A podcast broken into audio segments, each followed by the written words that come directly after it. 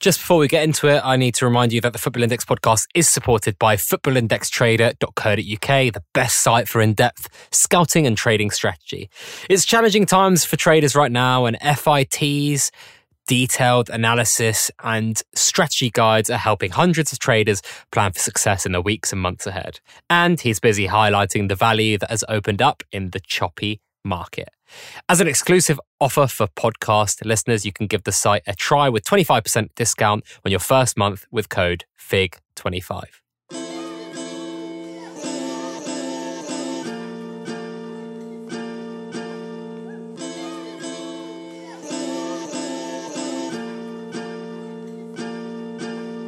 Hello and welcome back to the Football Index podcast, episode 133. I'm joined today by two debutants on the Figcast. First up, FI Economist. How are you doing, mate? Hey, it's great to be on Fig. Thank you very much. You were saying before the show that you're an avid listener, which is good change to some of the guests. yeah, well, I, I thought it's a good thing to get a bit dedicated to the podcast before you're going to make an appearance yourself. So, obviously. Why don't you tell us a bit more about yourself, your Football Index journey, and all that good stuff? It's funny, it has been a real journey because it goes all the way back to early 2016. So I had to check this in the transaction history, but I started out in Jan 16 with my first £10 and bought one share of Moussa Dembele. That's where it all began. And then. Which one, uh, may I ask? he would have been at Spurs at the time before he oh, went yeah, to. Before he went off but yeah, I think quite quickly I realized, right, this actually, this 10 quid, I'm not really going to see much of this. So deposited a little bit more soon after and basically loved the concept. But back then, the big question was like, is this legit? Mm-hmm. All my other mates basically saying, you're an idiot. You'll never see that 200 quid again. It's obviously a scam. And I was like, well, I don't know. It looks like a startup, looks like a nice idea. But yeah, obviously, that was the main question at that stage. And so I kind of dabbled for maybe the first year or so. And it wasn't until I kind of discovered maybe the, the Twitter community, a little bit on their own forums and elsewhere. I realized this thing's actually quite legit. There's other people who've clearly put a lot of investment into this thing. So mm. That was probably the trigger to give me a little bit more confidence, deposit a little bit more and go from there. So I'm sure we'll come on to things like strategy and how that's changed over time. But it's been a good four and a bit years now. Awesome. Wow. That is quite the journey. Is that before you or? I mean, what was your user number? I don't know how to find that out. when did you join? January 29th, 2016. Oh, wow. We might be near enough the same month. That's when I joined. So, might have seen the same ad. Let me go on the app. How do you find your user number? If you go to account, then refer a friend, you have a number there. Oh, I've not got my phone on me. All right. No worries. we'll do that experiment we'll later. Work it out. We're also joined by FI Kilp Jam. Is that right? Yeah, that's right. Yeah. How are you doing, mate? I'm good. I'm good. I'm so excited. I've, I've been listening to this podcast for well over a year now. I think this podcast was one of the things that got me to understand the platform more and to like really start having a bit more confidence of investing more um, or depositing more and, and you know gambling more, I guess. And so yeah, so it's actually very exciting to be on. I feel very honoured. well, thanks so much for putting your hat in the ring. I think you just DM me like, listen, forget the foreplay. I'm going to go straight for it. This is my background. this is what I've been doing. This is how long I've been on FI. Can I come on? I was like, you know what? Why the hell not? Why don't you tell us a bit more about your uh, Football Index journey? Yeah, so actually, knowing that I was coming on here did make me actually go back and, and also look at my transaction history. So I joined, or at least my first trade was on the 15th of September 2018. So 18 months ago. You guys have still got a fair couple of years on me, but my first trade was Jadon Sancho, so a good one, at £3.41 a share, but this was pre share split, I believe. So basically equivalent of like £1.15 in today's money. Sadly, I only invested £50. I think my first deposit was £500. Can't even remember where I saw it. I think it was probably like a Twitter advert or something, and I'd, I'd heard about it before and thought I'd check it out. And they had the risk free deposit, so I thought I'd give it a go. And yeah, so mainly at the start, I just invested in a few young English players thinking like, oh, I know a bit more than your average person out there. I had no idea how it worked. I didn't know what dividends were. I didn't really know what drove value. I just thought these guys are young. As more people join, they'll buy the same players that I've bought and I'll make some money. Since then, to this podcast and to Twitter and to you know, loads of things, I've, I've obviously come on a hell of a journey in terms of my knowledge. I'm also now, I've got friends who have actually just joining like in the last week because they've got nothing else to do. And so I'm sort of passing on some of my knowledge to them, which is quite interesting to make me think back to, you know, the type of things that I wish somebody had told me right at the start. That's actually where the podcast has come in for me because so much of the stuff I've learned come from you and, and your guests really explaining how it all works and what we should be thinking about. So yeah, it has been a hell of an 18 months. Awesome. I mean, that sounds like quite the journey. It's obviously trying times that we're in currently. And I think we've got some kind of the macroeconomic outlook of, I guess, the world and how that impacts FI. And presumably we're going to link those back to COVID 19. But before we get into all that kind of deep and scary things, got a miscellaneous question here from FI and Tonic. He's right at the top now instead of the bottom, no longer the footer. He says, What cocktail would each of these footballers be? Haaland, Havertz, and Vardy. Great question. I have to say, this is probably one of my favourite of all the questions that came up. And I'm probably going to jump in ahead of both of you and say that I think we all know what Vardy's is. And it's definitely a Jaeger bomb. I was going to say a vodka Red Bull. Yeah, well, it's definitely got red. I actually know a bit of a story about Jamie Vardy, which I don't know. I guess I can say it. He might be listening. well, if you are Jamie, you can tell me if this isn't true. But where I grew up is where Rebecca Vardy's from. So, like, some of my friends know her and have met Jamie Vardy on like nights out. And apparently, he literally does just order like five or six vodka Red Bulls and just sits in the corner and just like downs one every half an hour and doesn't talk to anybody. So I cannot imagine that at all. he definitely loves the Red Bull. Economist, I don't know if you want to have a crack at yeah, any of these. I could actually jump in because I, I think I can trump your Vardy one because I've got a good friend who's a Leicester fan. And I was speaking to him about an hour ago, mentioned this question, and he said, well, there's only one answer. It has to be a Vardy bomb, oh. which I hadn't heard of. And that is a, a Jaeger bomb but instead of the Red Bull, you actually have blue WKD. Oh, so, God. Oh, Jesus. That sounds delicious. So there we go. you should have told us this an hour ago. We could have all got one lined up for right now. But. yeah, we, we tap on at the end. Yeah, the other two I found a little trickier. For Haaland, I've gone for a Long Island iced tea. So have I. yeah, is he's very long guy. That was my thought process. And he can knock you out in about 15 minutes as well. Great minds. Havertz, what did you guys have done? A dry martini because the German efficiency of this drink gets the job done very fast. But yeah, that is, it was a weird one to go for Havertz. I, I don't really know too much about the guy. I did think about a martini. I thought it's going to be something small and a little bit classy, but I actually went for a Cosmo because it's got that like kind of like colorfulness. But yeah, mm. martini was on my short list. Interesting. Well, look, I won't bore listeners anymore with going into kind of different types of cocktails and what footballers would be which cocktails. So I think we're probably best if we press on. Uh, Football Index Minor had a really good question here, and I think this is probably towards you, Kilp Jam, because I believe that you've got a bit of kind of startup experience and, and background yourself. He says, at what point would FI not be considered a startup? This is an interesting question. Yeah, a little bit about me. So I used to work in banking and then a couple of years ago, kind of realized that I was much more interested in kind of startups. I'm a bit of the sort of cliche, hit my 30s and kind of wanted to do something a bit more fun. And one of the books that like everybody reads who moves into startups is, is something called The Lean Startup by Eric Ries. I don't know if you guys have read it. Not read it, but definitely heard of it. It's a great book. It's a bit of a cliche, but like his definition of a startup, he basically says that it's a human institution designed to deliver a new product or service under conditions of extreme uncertainty, which I really like. And I think the key part is that last part is the delivering something under conditions of uncertainty.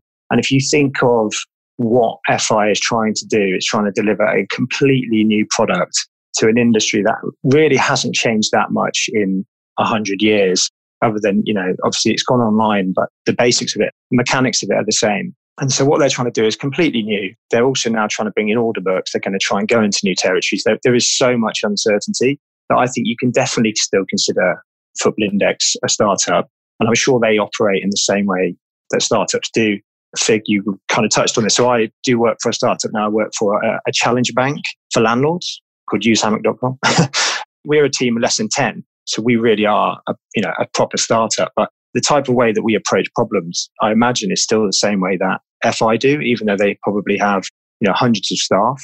And I think that actually, again, it's, it sounds a bit like waffly, but I think the whole startup thing is more like it's more of a way you look at your business and the way you do business. And I, and I imagine I'd like to think that they very much do operate in that way.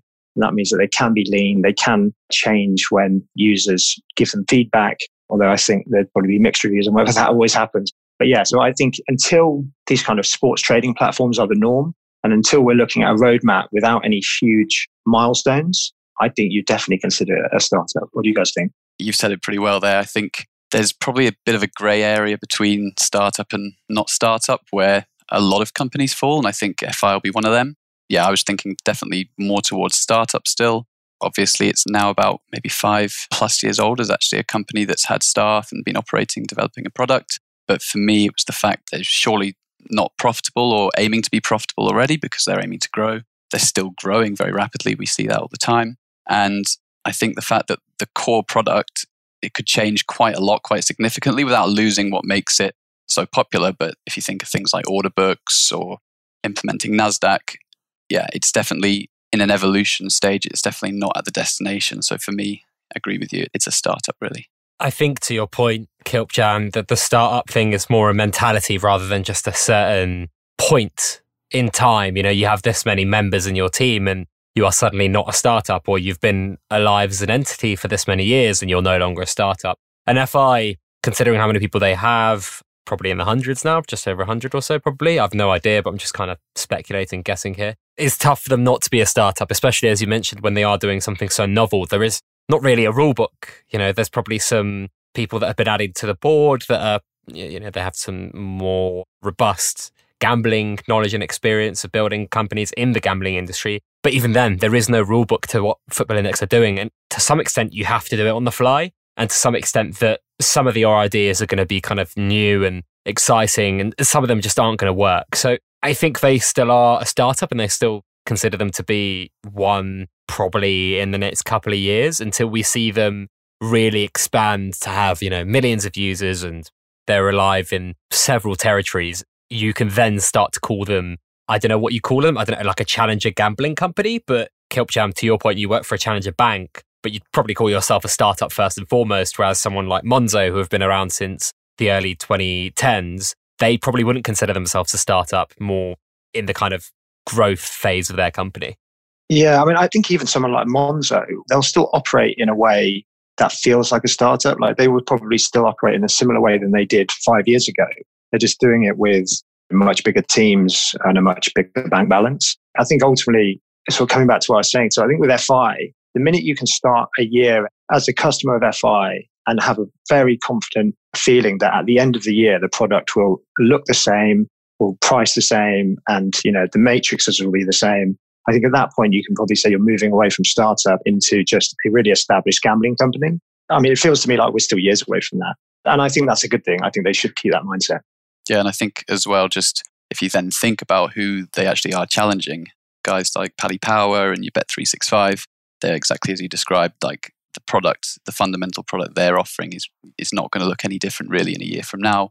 And FI are far from that stage. And if there is changes in those products, then they take a lot more time, don't they? You know, Bet365 do these bet builder things, etc. They don't just happen overnight in a company like that. It takes a massive amount of process to get new propositions out the door, really. We'll move on here. We've got a question from Bobby Axelrod. With all the positivity over recent growth despite COVID and optimism over future plans, order books, territory expansions, etc., what do you think threatens to stunt future growth on Football Index? I really like this question actually because I think that's a very smart mindset to have when everyone's maybe all about the positivity is to think, okay, what could stop this? And likewise, when everyone's being all negative as they were maybe a month ago, those who thought actually this is a good time to buy in probably did really well. And I think since he wrote this question, there's been a little bit of a reaction to the Liga being cancelled. So I think the obvious answer to this for me is football not coming back for maybe a lot longer than a lot of us assumed. That's probably what everyone's a bit nervous about right now. Bundesliga, everyone had the high hopes about, but actually that's not confirmed. And I think as we saw in France, it only takes one very high ranking politician to be like, no, this, it's too bad a look to be the country that starts their football league first. Actually, a risk we don't want to take. But do you think, like, no football, like, the longer there's no football, the longer that football index is literally the only player in town? I'm not actually 100% sure. As long as, as long as they deal with that, you know, if that was to happen, if we all found out there's no football for nine months, obviously football index would have to come up with a way to you know they couldn't just do the same media dividends every day they'd have to be a bit more creative but actually like if you think back to the night when we kind of realized that football was potentially going to be off for a while, I remember being quite panicked and I looked at my portfolio and I, I sold a few players where the spreads were relatively tight, and then a few others I listed. Then FI widened the spreads and everybody kind of calmed down, and then I unlisted, and probably like a few people did. But since then, I think the amount of new people who have come in just because they're like, oh, I'm so used to gambling on something. And my friends told me, oh, actually, you can still gamble on like media on FI. So I think it could go either way, but I'm not convinced that like no football for a while would necessarily mean that FI would struggle. And especially if the spreads are wide, because then you can really only market sell anyway. Yeah, I totally agree on that. I think that's why, in general, I'm pretty calm about what's happening at the moment. I think of all of that money that's usually rolling into, said Paddy Power Bet 365 every weekend. Well, it's now not going to be rolling into there. So there is one way of looking at it that this actually this could be quite positive for FI in a way. What's actually kind of interesting, if you think like what we are just saying there, is like potentially a lot of new money has come in because there's nowhere else to go. But if football does come back tomorrow, how many of those people who have found FI will stay at FI and how many of them will just go back to doing an accumulator at the weekends? So you could be in this weird situation where football coming back actually means that some people leave or hopefully they've enjoyed it enough and they're now really excited to see what PB is and you know all these other things. I mean, I've got two friends who just literally in the last week become absolutely hooked. They can't wait to see what like in-play dividends are like and performance buzz is like, and it's going to be really interesting to see how this all unfolds. And I think a lot of football index traders have looked at this as a all or nothing type of thing. You know, at the beginning it was like, oh well, all football's going to be off, and now it's kind of like, oh well, you know, Germany might probably finish their season, and the Premier League is probably going to finish their season. France is obviously not. Spain, Italy, kind of up in the air. I guess we are as well, but it kind of feels that traders are starting to gather that there might not be a very orthodox yes or no black and white solution to the kind of problem that is at hand and obviously that has been the case for pretty much everywhere in the world. No one's dealt with this problem in a very orthodox manner because it's completely unprecedented, obviously, as people keep saying. What would threaten to stunt the future of growth of FI? There are various things that could, you know, could there be something like COVID? Could we go into the biggest recession the world has ever seen? Do you know what I mean? I'm trying to think of black swan events mainly. It's kind of like how you define stunt as well if that makes sense. It's always, we get quite a lot of questions in the past in terms of what would success be defined as for Football Index. And some might say, well, this has to become the biggest gambling company in the world. Others might say, well, if you get to a point where you have, you know, three, four, five million customers and you're in a few countries, that might define success. So that, that's another way of looking at it. The context behind what is the stunting, if that makes sense, is as kind of equal or you equate it to when we talk about what would actually success look like for Football Index? I also think, you know, obviously COVID is such a huge thing right now, but I actually think if anything is going to stunt the growth, and it is, it's been fairly straight line growth up to this point. I think if anything, it's, it's actually going to be a lot of stuff that they have a lot of control over. So it's can they fix IPOs or do people just like lose patience? Bringing in order books. I mean, certainly you Fig, know a lot more about the order books than I do, but it is going to be complicated. There's definitely the chance they get that wrong, or there's the chance that they get it right, but people just don't understand it and it scares people away. They open in a new country and that completely bombs. Like, I actually think most of the things I'd be more worried about, other than football just never ever returning, which I'm hoping none of us think is going to happen. I actually think a lot of it is probably stuff that they have pretty much full control over. And I hope they're not losing sight of that during all of this craziness. I think that's a good point it's obviously subjective as well. A lot of people said right at the beginning of the whole COVID thing that Football Index wouldn't survive this. Two months on, we're looking at the whole market cap's grown 20%. So those people were wrong by quite a distance. And in, in the context of where else your money might have been invested as well, I think is really interesting because that wouldn't have done very well in ISAs or obviously if you had FTSE tracker or something, some of it could have been like devastatingly bad to the point where you don't know when it would have recovered. So it's very interesting to kind of think about it in that context. We've got another question here before the Index Gain outbreak from FI Headhunter. How much do you think FI is worth as a business? If FI issued a discounted share offer to active traders, what do you think the take up would be? What impact do you think additional confidence in the financial status would have on market growth? So, I mean, we'll take those one at a time. What are your thoughts on this? Yeah, this is a great question. Got a lot to it. But I thought valuing FI as a business was quite a fun way of thinking about it. And I did this first kind of as a comparison to Paddy Power or Bet365. And then I realized there's an easier way. My first method was to just think, okay, both of those companies, Bet365, Paddy Power, they're worth around five to 10 billion pounds, I think. And their registered users are about 20 times the amount of Football Index from the numbers I could scrape off Google anyway. So if you were just simply saying, okay, it's the value of your gambling company is completely proportional to the number of users you have registered, then that actually already puts the value of FI kind of in the hundreds of millions, which to me actually did sound kind of reasonable. But then I saw if you go on to Seedrs, where they've been doing all of their fundraising till now. It's weird. I'm literally typing that into Google right now. Yeah. yeah, I had a look at this. Do you have a look? Well. And so, so you know what I'm going to say? it. They did their last fundraising in August last year, and that valued FI at 40 million quid. And if you think that's undervalued, you can actually still buy shares on the Seedrs secondary market at that valuation I just saw. So it's interesting the comparison between that 40 million and maybe a higher valuation that a more naive estimation would get you. So yeah, I think it is a really valid point you make, and, and but I think it actually gives me some confidence because if that valuation is less, it's probably because FI make less money per user. That means that as users, we have more chance of making money than we do in traditional gambling, which I think we all probably agree with, which is why we use the platform. I mean, I was actually talking about the Seedrs thing. I went back even further. I went back, I think it was probably their first raise they did in 2016. And so they did that. They raised 800K at four and a half million pre money. So, you know, anyone who invested then is probably looking at like a nice eight times their return already. Fig, do you know anyone who invested in back then? I know several people and I could have done it myself, I think, back in the day, but I, you know, I didn't have much money and I decided to just not. The thing is, when you're investing in a company, and I have invested in startups since on Crowdcube and Seedrs alike, it's very illiquid. So you are putting your money in there and you might not get it out ever. You might not get it out for a few years and you don't know what price you'll get it out at a few years.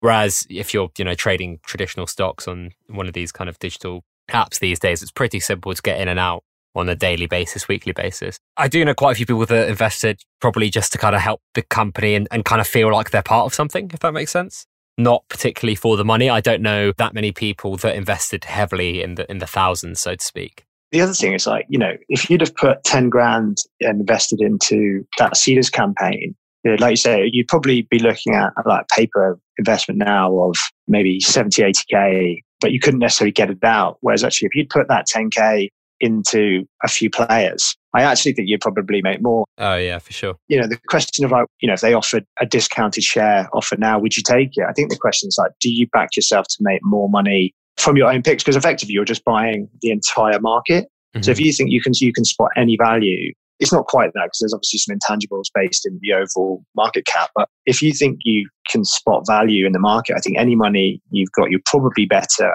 betting on individual players than it, the overall company because the risks are the same. The risks are that football goes under, that football index goes under. And as long as you don't concentrate all your money on one player, you can mitigate like injury risk. So I think I'd back myself just to invest in players.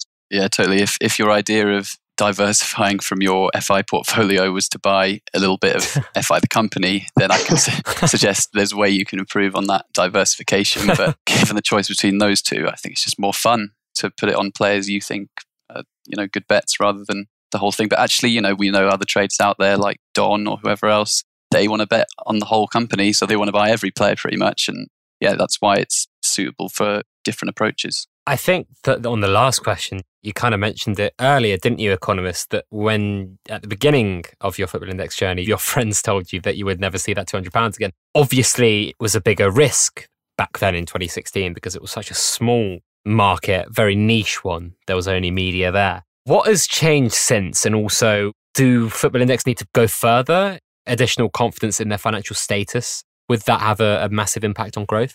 Yeah, I think I remember back to weighing up deposits and buys back in the very early days. And, and it felt like, according to their maths, I think it started, it was 20p for a media win, and it was only media. The top players were max five pounds you know, I just did the back of the envelope maths. I was like, well, someone like Neymar is going to be a big player for his whole career. he could win 20p hundreds of times. So I'm not betting on whether that's a good bet. Like that's obviously good value if this bet can actually be seen through and this company is going to survive and pay that bet back. It felt like that was the bet you were making back then, which is probably why it was hard to take off any more rapidly than it did because yeah, that does feel like a real gamble on on a startup basically. Whereas now I feel there is a general basic level of pretty good confidence in the market. I think that's probably for me that's strengthened seeing how they've coped with kind of an unprecedented shock with COVID, how they actually responded to kind of stem the impact of that shock by increasing all the spreads, etc. So from me, having seen where it was to where it is now, I feel really confident and encouraged by the position. But of course, it is still one company. There's a lot of uncertainty still. We've discussed that we still think it's a startup. So it's not a safe investment. I think it's actually always unhealthy when people talk about putting money in FI as an investment rather than as a bet, although I can totally see why same arguments can apply to the stock market in many cases as well. Certainly, yeah. I mean, it's speculation at the end of the day, isn't it? Stocks, insurance, betting, but Football Index isn't a regulated investment product and, and shouldn't be treated as one. I hope people aren't that are listening to this. But just before we move on, just need to plug Index Gain. If you guys are looking for some data, whether it be on MB or PB, then Index Gain is your go to place. Over on indexgain.co.uk, if you use the code FIG2020, you get five quid off your first month and uh, six month membership. If you go for that one, you get your first month free and five quid off, which is a pretty, pretty sweet deal. It's an awesome product. They've recently, two or three weeks back released a media buzz analysis report. You can essentially see every single news article of every player from August 2018 onwards. So considering we're in a situation where MB is probably the most important dividend, then it's nearly a must have at this point. So yeah, indexgain.co.uk, FIG 2020 is your go-to code. Got a question here from player Poacher FI. How has your trading strategy differed from 2016 to now, and what have you felt has been the most effective strategy for you, economist? I'm... I guess I can go back that far. yeah, yeah. But it'll be interesting to hear how Kilps has changed too since two years ago, right? For me, I've never been at any point completely set in stone on one strategy. I think I've matured quite a lot since 2016 as well, and just how I think about the whole thing. But I've always kind of stuck to some general principles, which haven't really changed too much over time. And the biggest one for me, which to me felt like a huge edge at the start, was just to think of the value of players in terms of career dividends. And therefore, a player who's 24 is worth way more than a player who's 30, all other things equal. And that's actually why I first set up an FI Twitter account called FI Economist, because I saw that a lot of people just weren't thinking about value in that way. I realized maybe it's not really their fault. It's actually I'm thinking it in this way because I've studied economics, that way of thinking. And so I basically yeah, joined to kind of make that argument. And then PB Man came along and made that argument even better and put his money where his mouth was a lot better than I did. And I think actually that's a debate for the ages now. We don't really, no one's disagreeing that that's a really important thing. But I think related to that is also career trajectory. So not just their age, but what kind of milestones do they have ahead of them, big transfers, or have they actually generally been improving or not, things like that. And then a third principle, I think, is to try and look where other people aren't, or if someone's focusing really heavily in one area, to think, okay, so what are they ignoring? I think that goes back to the question about what the things could stunt growth. It's just about having a more contrarian mindset. And I think that paid off for me a lot when I first went into Pogba. This was probably just before the World Cup. And it was a couple of months after that where he basically exploded and never stopped. So I eventually sold way too early. But I realized people were quite unfavorable at Pogba because of his on the pitch disappointments. I think he was being left out of the team, getting into all these kind of arguments. But I think I realized, well, that could be really valuable in other ways. If there's that tension with Mourinho, that's got to bubble into something and kind of did. So that's a principle I think's been really useful. And then I can just mention on what's really changed about my approach was I went from probably really heavily under trading. So I, I just thought the way to beat the market on FI was to just minimize your commissions. So basically bet and stick and hold. And I know some people, they still, they really go for that option. But then I was probably swayed by seeing a lot of people who had a totally different approach. They'd be in and out of players in a day. But if that player goes up 10% in that day, you're not going to worry about the 2% commission. And that led me to eventually being a bit of an overtrader in the last maybe year or so. I actually probably think of it as greedy trading, same day trading, and it's a little bit addictive to think, okay, if I'm just going to sit here at my laptop and buy the player who scores before 3 p.m., whatever, then I can get on first for a 10% rise or whatever. And yeah, I think in the end, the time put into doing that wasn't worth it for me. But like we've seen with others, they can be really, really successful with that strategy. And before I ramble on too much about strategy, I've got so far one that's been pretty unsuccessful, but I'm trying to persevere with is going off players who are well below their peaks. And now that we've had a relatively mature market for a few years, you can actually look at some of those 12 month, six month graphs and you're like, okay, this player is half the price he was six months ago. Is he half the player he was? Or is prospect half? Probably not that hasn't really paid off yet. how much does age come into it for you when you're kind of looking at those peaks? Like, how much do you think, well, like an older player, they might just be past it, whereas like a younger player, it might just be form? Yeah, I think it's always at the back of my mind because I think the one, I think, way you can really lose hard on Football Index is maybe backing a player on the way down too hard. Since I've been on, I've seen Rooney and Ibra hit amazing highs, and I just thought, okay, but they're not going to be playing at the very top level forever. At some point, someone has to lose. And maybe I was too risk averse to ever, I don't think I've ever even owned Messi, which I hugely regret. I've never owned him either. To me, I just feel like as long as I'm sticking to the players who generally have their best of their career ahead of them, I can't go too far wrong. It's funny, like I've been on just over 18 months and when I first joined, I actually had nothing. I didn't understand anything. Like I didn't even understand that dividends is what drove players. I think there's a part of me that kind of thought it was a pyramid scheme, but it was a pyramid scheme that I could make some money on in the short term as long as I got out in time. You know, and actually, again, through listening to this podcast a lot of times, just like realizing, no, there is intrinsic value here. And you need to, you know, you do need to look at the stats. You do need to do your research and be smart.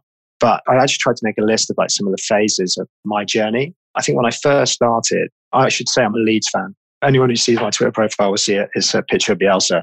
and so it's actually Leeds being good during the last you know two years has actually been really profitable for me because I probably would have bought Leeds players anyway, just because I like Leeds players. And the fact that they've actually you know looking like they're now going to be playing in the Premier League, fingers crossed, you know, has been profitable. But when I started, I just bought players I liked, or you know, players who were young, or players I didn't think anyone else had heard of, like Jack Clarke players like that. And then the Champions League run of Ajax last year was where I really realized just how fun FI could be. Because I got on, I saw a few of their games, thought they were amazing, like got on a few of their players really early. And then just like following them through that tournament, even though that Spurs goal ended up costing me quite a lot of money, it was a hell of a ride and so much more fun than just regular traditional gambling. I mean, even like considering how much money I had in the platform quite early, I put in thousands, like, you know, single thousands, but like really early when I didn't really know what I was doing. And I remember everyone knew that Eden Hazard was going to sign from Madrid. And I was just thinking, oh, you know, he's going to be in the media loads. You know, it's a no brainer. Like, just not realizing then that if you leave the Premier League, you're losing 25% of your value pretty much. So I made so many mistakes. Luckily, since I sort of put really like decent amounts of money and I actually know what I'm doing now, and I, you know, I tend to make less mistakes. It's interesting listening because I know, Fig, you have so many different guests on the show and like, you know, some who are like purely driven by data, some who are purely driven by like intrinsic value. And I totally understand all of those points of view. And I think it's a really good foundation and a really good starting point. But so much of my trading is around like sentiment and just trying to put yourself in the mindset of me 12 months ago when I didn't know as much and just thinking, you know, like if a player gets an England cap, doesn't matter whether they suit the matrix or not, they're going to rise. One of my biggest holds, I don't know if you saw the comments to your tweet thing, a couple of my mates giving me stick because I always bang on about Kalvin Phillips. He's been pretty much my biggest hold for a year and a bit because in, in my head, like he will 100% play for England. And he probably, because he's going to be filling this gap that we just haven't had for ages, I think he's going to have a bit of the Owen Hargreaves effect of where like everybody's like, oh, he's the missing link and all that. Do you reckon he's that good? Trust me, he is that good. He is like, and if you'd have asked me that 18 months ago, two years before Bielsa came in, I would never have said that. But like, the player he has become is absolutely in, incredible. The fact is, like someone else will say to me, and I've, I've had this debate on Twitter, someone will say, well, his game doesn't suit the Matrix. And they're 100% right. But that doesn't stop the fact that if he ends up playing for England and signing for, God forbid, like Man United or something, he's going to be £4.50. So a lot of my trading is, is less around the data, even though I do know it's there and it's kind of in the back of my mind. I very much think more like, you know, what are people going to react to? And I think if you start understanding that, you should make money as again with the proviso that you can get out. You do need to time your exit, but it has been an interesting ride. And my strategy, I think it's probably still at its heart is following sentiment and following players that you know are going to get a move or who I see are going to develop and replace a more established player in their team and that kind of thing. You can certainly make a lot of money from it. The issue, I suppose, is very much what you described, getting out at the right time. Because if these players don't display, I suppose economists, you were probably going to maybe jump in and say this ahead of me, but they don't display at least facets of intrinsic value below them for a long time, then their prices are going to tank. That's usually the case for a lot of these players. I was going to jump in really and just say, actually, it was a valuable lesson that took me a long time to really learn that it doesn't matter what you've calculated, they're going to have earned 10 years down the line because by that point, everyone's they're laughing. They've made loads of money on these players that you were buying yeah, because yeah, you thought, oh well, he doesn't, you know, he doesn't meet my data criteria or whatever.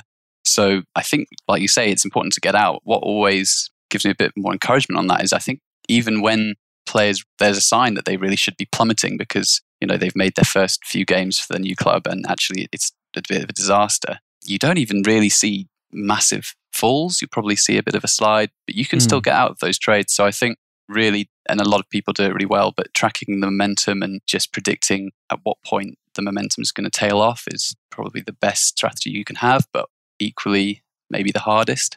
I've definitely found for me, my regrets are always that I leave players too early rather than too late. I did it badly with Haaland. Funny thing is, I, I kind of missed Bruno. I bought him really cheap, probably about a year ago. I think because he didn't sign for United in the summer, I lost patience and sold him. And then obviously he like rocketed but the only thing that made me feel better even about that is that I know I w- if I'd have been on Bruno before that, I would have sold him at four pounds or five pounds. Like I would never have held him as long as some people did. And I ended up buying in at like nine pounds when I just realized you just can't afford not to. So I think for me, it's not really getting out of trades. It's often trying to stay in trades when you think it's hit a peak. But again, I, I think that's probably, it's probably not a bad thing to be risk averse and, and take profits, but they are generally the ones I regret. I think I've got a video on my channel called why selling bad is not necessarily a bad thing. And it's kind of to do with if you imagine a bell curve, if you sell kind of on the way up to the peak of that bell curve, then if you reinvest that money into a player that has it's at the right at the bottom of that bell curve, the compounding effect of buying someone low, selling them kind of medium to high, then getting on low again is actually quite hard and it's, it's quite big, isn't it? And it's much easier to sell on, the way up so yeah, I mean, like, and you can always market sell. You know, if a player's still rising, you can market sell. But it's been interesting. I don't know what you guys think. I used to be a big believer in kind of like buy the rumor, sell the fact. So I'd buy players who looked like they were going to get transfers. Like Dan James was a good example. And then as soon as he, but pretty much the second he signed for United, I put him up for sale because I found that a lot of players after they've lost that big media story, they tend to fall. But then you had like Haaland who just signed for Dortmund, which wasn't the United that everybody thought it was going to be. And that's when I sold. And then he obviously scored 100 goals in five minutes. And like, and he, you know, he's now seven pounds, seven pound fifty or something. And the same with Bruno, like landed and just went off like a rocket. So I don't know if you guys found you're kind of reassessing transfers yeah. and maybe hold on to them longer.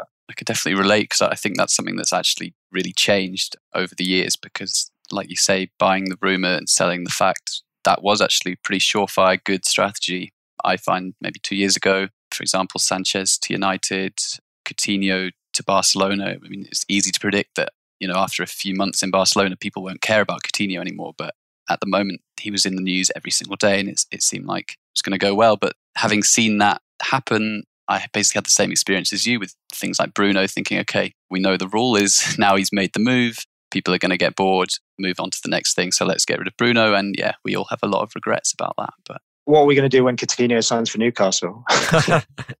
I think the thing is with all these moves is that like with Bruno, he came in and continued to win media dividends and, and, started scoring straight away. He's almost been one of the best January signings we've ever seen in the Premier League.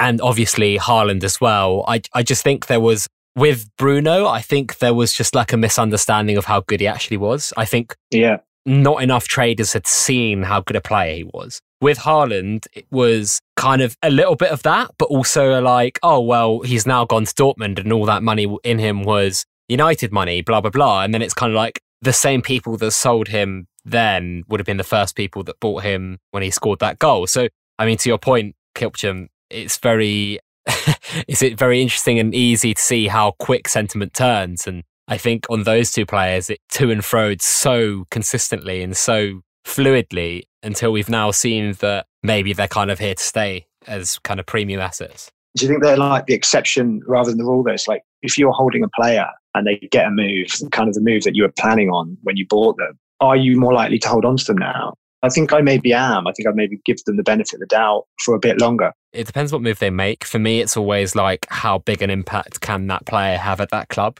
For example, I don't know, like if Liverpool signed a centre back right now, or a right back, let's say, then I could probably quite confidently say that unless one of those is Koulibaly or Sergio Ramos, that they're not going to start. So if they did get bought by Liverpool, I could probably see that they are going to rise in price. And I think to some of the conversations we had earlier, but long term, that price might not hold because there's just not going to be much impact from that player at that club. So it's all about, for me, how much they're going to play, how significant are they to that team. Obviously, Bruno's come in and just become United's best player straight away. That doesn't really often happen at a top six club. Haaland as well comes in, becomes Dortmund's second best player to Sancho. It doesn't really often happen. Yeah, and I think the other January transfer that everyone forgot about was Minamino, which, mm. if you look at his graph, it was a lot of excitement, as you'd expect, leading to it. And then that huge, never ending, slowly gradual decline as people realize oh, it's actually quite hard to get into the Liverpool starting yeah, I mean, in, in, hindsight, it's so easy to say, right? It's like, oh, well, actually, they've got Mane, Firmino, and Salah,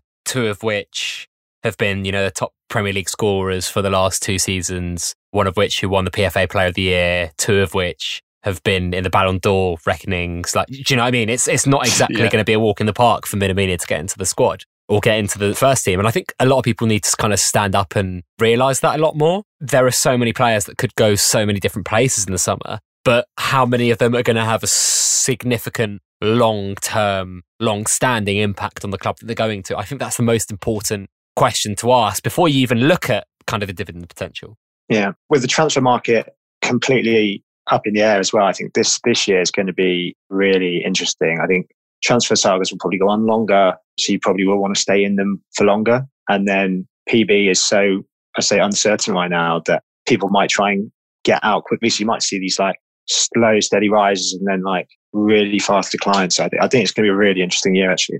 For sure. There's definitely a lot of weird and wonderful transfers that we could see. We've got a question here from the Grey Adder, and I think this goes on from your last sentence there, Kilpjam, quite well. To what extent do you think FI's growth has and will have a causal relationship with the wider UK macroeconomic environment? Yeah, so well, I mean, I think we'd all probably agree that we've been so nicely surprised by the way that Football Index has handled it so far, you know, especially when you consider I know it's because they've put certain things in place, but consider compared to other financial markets, my money has been so much safer in the end in a gambling platform than it would have been if I'd had it in the FTSE, for example. I kind of alluded to earlier. I remember the night when the penny dropped for me, they're like, oh God, football is actually, you know, there, there aren't going to be any games this weekend. There might not be for a while. I did start to panic and I did start thinking, you know, should I put this money in? Should I try and get it out? But actually, if anything, this has given me more confidence. And I think, I mean, obviously, if this does turn into a massive recession,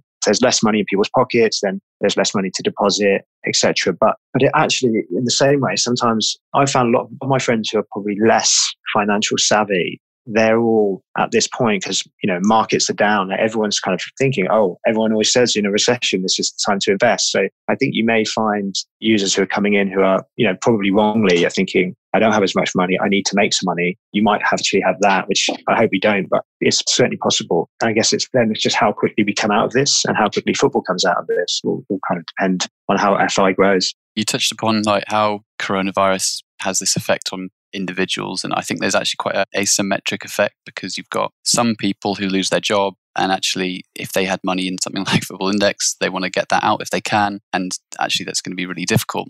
Whereas I know people who it's not a problem to do their job from home. And suddenly, all this spending money that they would usually be taking to the pub each weekend, maybe putting on an ACCA, all kinds of things, holidays, whatever, suddenly they have. And something like Football Index is probably quite interesting if people like that come across it. And then just more generally, I, I think gambling as an industry has a bit of resilience to recessions in general. I think there was quite a lot of commentary after the 0809 crash that gambling was one of the industries that wasn't really hit. Maybe because people have it as this, it's always the cash that they can afford to lose. So it's something that's, it's always there to an extent, or who knows what the reason is. So I think in terms of that, there's maybe less of a correlation with the overall picture. And then another thought that I thought is kind of interesting, but probably hasn't ever really been discussed in relation to FI, unless I've missed the chat, is what if we actually had an economy that had high inflation? Because I think for who knows how many years, decade or more, we've basically had really low inflation and, and almost zero interest rates. If you were in an economy of the past where inflation was like 10 to 15%, which wasn't even that unusual, maybe 20 years ago, 30 years ago, or even longer, how would something like FI work where they're not topping you up with an extra 10%, if you see what I mean? Hmm. I don't know the answer to that question, but I thought it was an interesting thought. I think they do very badly. yeah, you would think. It's probably the answer. I don't know many businesses that would do very well. It'd be quite some crisis. I mean, we've kind of answered what would cause FI to stagnate question, I guess, a little bit as well with that one. I think, yeah, for now, there isn't really that big a link as we've seen with COVID, but in the future, who knows really? Got a question from FBI Trader, who was a superstar guest on last week's show. You guys should definitely check out if you haven't already. He says, Do you think random forest regression would work well when developing a model for FI data to predict PB scores? And what do you see as the brightest or the biggest hurdles preventing the average trader from performing more in depth statistical analysis? Economist, I'm going to let you cover this one. Last part of his question what's, what's preventing the average trader is probably that we're not all as smart as FBI Trader. But I very much enjoyed his episode last week. He's clearly a really smart guy with some great ideas. I at least have come across random forests before that I can give a very, very basic explanation that it's essentially a prediction model where you show the model lots of past data. So in this case, it would be maybe players and attributes about that player, the club they play for, their age, basically their statistics of how they play football. You would tell the model, okay, this is the PB scores that this player has got against these teams when these teams fielded these 11s, yeah, there's probably no limit to the amount of data you can show your model. And then in theory, you use this model to predict, okay, so how are all these Liverpool players going to score when they play Villa at the weekend? And, you know, you could do that and it would give you a number. Would the number be realistic or would it be really valuable? Would it be helpful? I think the problem's so complex that maybe there's not enough data. Maybe if you had 100,000 games in the Premier League each season, you could do a really powerful model that would tell you who to go for each week. I think with the amount of uncertainty and lack of data and all the intangible things that would be very hard to capture in data, that it would take someone very smart, maybe FBI trader, to do this. Is this maybe what he's getting at? Yeah, so maybe this is what he's working on behind the scenes, and we can all subscribe to his new data service in a month's time. I mean, the thing is, if everybody was using that data service, then it becomes a self fulfilling prophecy anyway. Because you know, if everybody everybody's looking at the same data to say buy Trent Alexander Arnold this weekend against Villa, then everyone will buy him and it will rise in value. You could probably most accurately model players for 90 minutes or a few fixtures, but I think we've said on the last couple of podcasts, it's just so hard. You actually can't model a player's career, especially if they're like under 25. It's really difficult to do it's hard for me to see how that would work, really. I certainly won't be implementing it. and just to mention on the other part of his question about what hurdles to people doing more data stuff could be, I still think this is probably a bit of a gap in the product that I'm sure is on FI's radars around actually currently you have to go to index gain or one of the alternatives if you really want to get that in-depth data, which is probably somewhere in the FI servers in the archives. I'm sure they've got it all. And there are a few corners of the website and the app where you can go to an individual player and see, you know, how many crosses they make on average per match. But actually, I think longer term, it would be more democratizing the data if everyone could access through yeah the main product okay i'm going to go on this player and i immediately see this is his average pb score these are his top five basically they might need to compete with index gain a little bit but i wouldn't be too worried if i was index gain yeah, there's a host of things that people could do. I think there's always the elephant in the room about whether FI are going to kind of open up tools and allow people to kind of more regularly see data. But that's probably for another episode, I suppose. Just before we move on, just need to plug The Athletic. This episode is brought to you by The Athletic. They're an amazing in depth sports coverage site, and they've got amazing journalists such as Rafa Honigstein, Sam Lee, David Ornstein, etc., all writing on there. They're telling stories you won't find anywhere else with no ads and no clickbait. If you want 50% off your annual subscription for the best sports writing around, go to theathletic.co.uk slash fig. And it's £2.49 a month if you go for their annual deal, which is pretty, pretty cheap. Are you boys been buying anything that costs you more than £2.49 recently? Funny you say that. So I actually, I was sat here with a can of Brewdog Punk IPA, which cost exactly £2.50. Wow. so slightly more on the Athletic, as a Leeds fan, it would be remiss for me to say that any Leeds fan knows that the best sports writer out there is Phil Hay, and the only place you can find Phil Hay is on the Athletic. So that's worth the two forty nine on its own, I think. For me, the last purchase, I guess, was to try and keep up with all these Strava five k challenges. I realised my running shoes weren't really up to scratch. What I didn't count on was delays to delivery. So even though I ordered those a couple of weeks ago, I still haven't had to do my 5K, which is quite good. But yeah, I subscribed to the Athletic from day one actually because they had this 249 offer and it just seemed you know like a really interesting offer and all of these sports journalists who I'd come across elsewhere coming to one place. I even used one of the Q&As which I can really recommend to ask Rafa Honigstein about any under the radar Bundesliga players. it hasn't paid off so far because the guy can't get into the Leipzig 11 but would recommend who was it? So he said Amadou Haidara is a guy that everyone should keep an eye on, but it's hard to keep an eye on him if he never gets a game. Because he's not playing. yeah. Rafa's normally right, so I'd imagine in 12 months we'll probably all be saying we should have bought him. Those Q&As are really good, actually. I've done a few on the Arsenal side of things with James McNicholas and a few other established Arsenal writers that they've gone in there. I really enjoy them. They're definitely really good during transfer periods as well, if any Q&As are, are happening from really prestigious journalists. Got a question here from Fi Gardner. When order books get implemented, do you see instant sell still being an option? Would not having instant sell put off traders who would no longer have a cash out price on their bet? Order books is something I sort of I think I understand on a theoretical level, but I'd be interested to know how they do implement. I mean, my gut feeling here is that there always has to be an instant sell price the platform doesn't really work. If you've only see a buy price, I just don't think anybody would buy. What may happen, I think, Fig, you probably know a bit more about this than me, but what I think will happen is FI will probably set a sell price, but perhaps lower than the one that they would set today.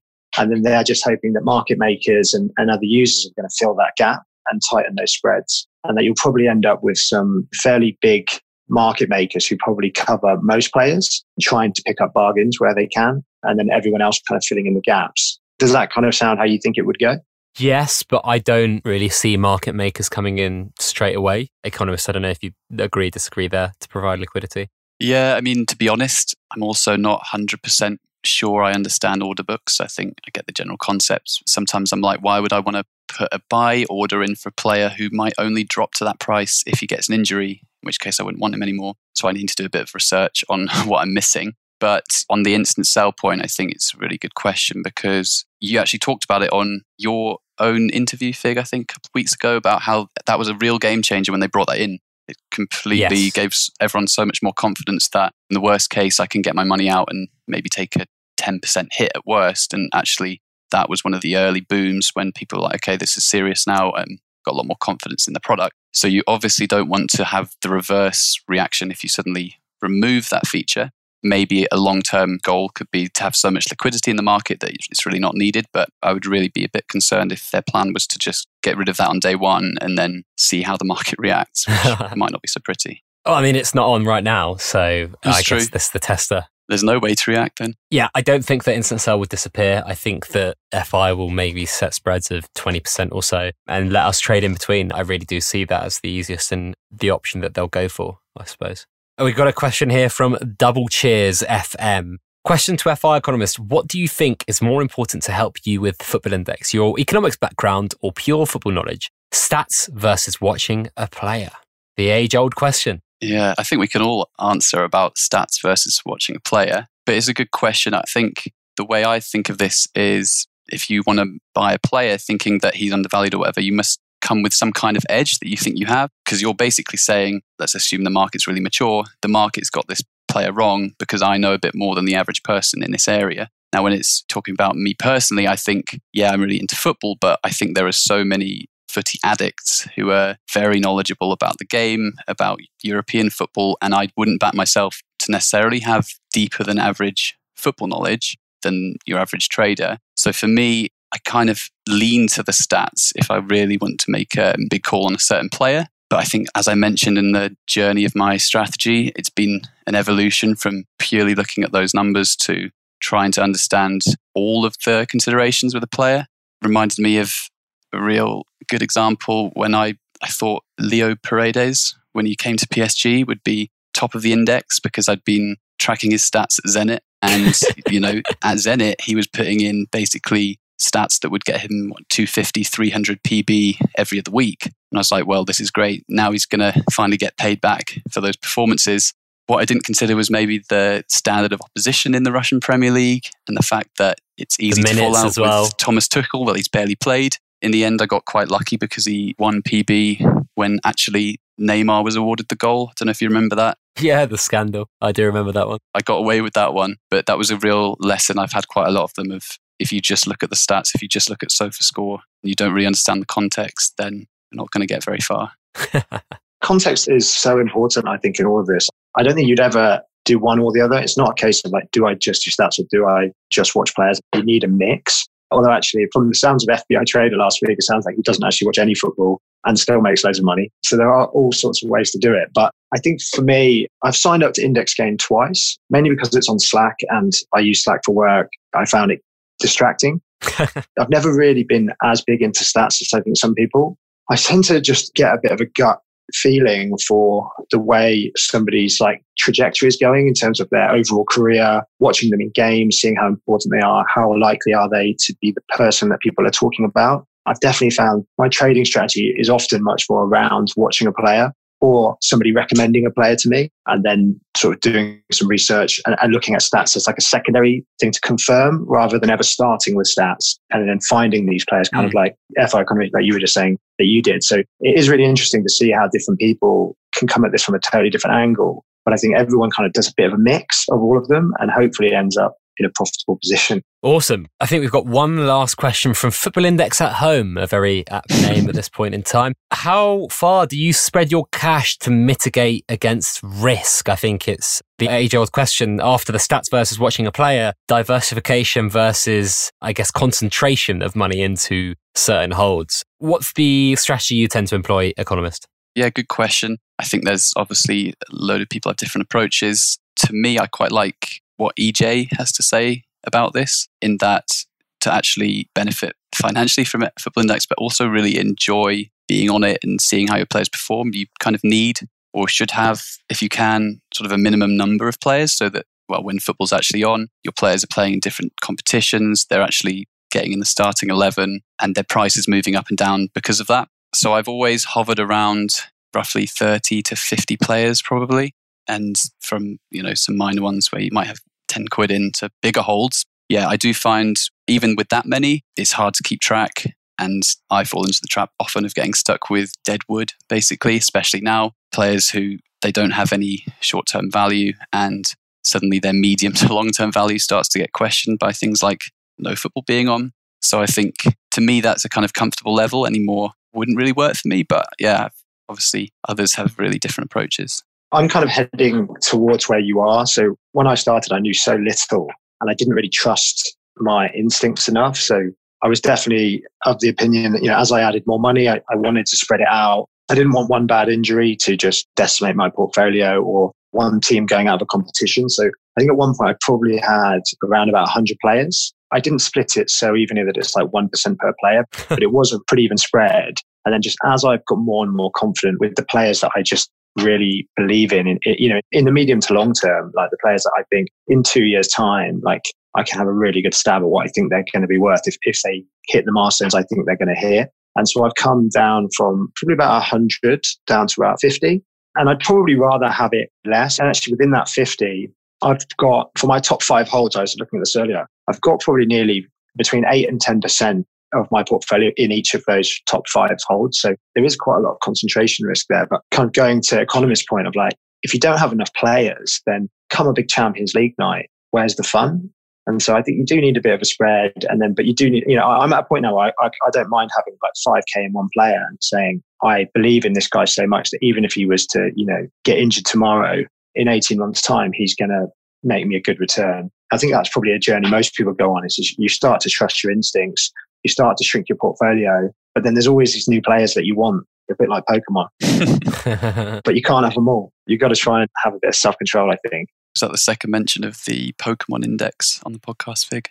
Yeah, it's the second in the last three or four episodes, I think. Unfortunately or fortunately, whoever you are. I'm not even a Pokemon player, but it was your mention last time that made me think of that. Fair enough. I think that's all we've got time for. I don't want to keep you gentlemen here all evening. It's been fantastic having you both on. You've spoken about seems like maybe 100 different things in just over an hour, which is pretty amazing and it's absolutely flown by. FI Economist, where can people find out more about you? Yeah, so obviously you can find me at FI underscore economist on Twitter. I saw you highlighted me as um, a chess enthusiast, I think in your original Twitter post. Did I? Are you in a chess enthusiast? Well, the, the funny thing is, enthusiasm doesn't imply any skill, quality, uh-huh, ability. Okay. But yeah, lockdown is one of my lockdown new hobbies. So if you want to challenge me on chess.com and almost certainly win, you'll find me at Kenny is King, all one word. I think Martin O'Regan is probably definitely going to take you. Yeah, he's going to decimate me, I think. Just live stream that. KilpJam. Uh, yeah, so on Twitter, my handle is actually at KilpJamF. I think I meant to do FI and I must have just missed it off.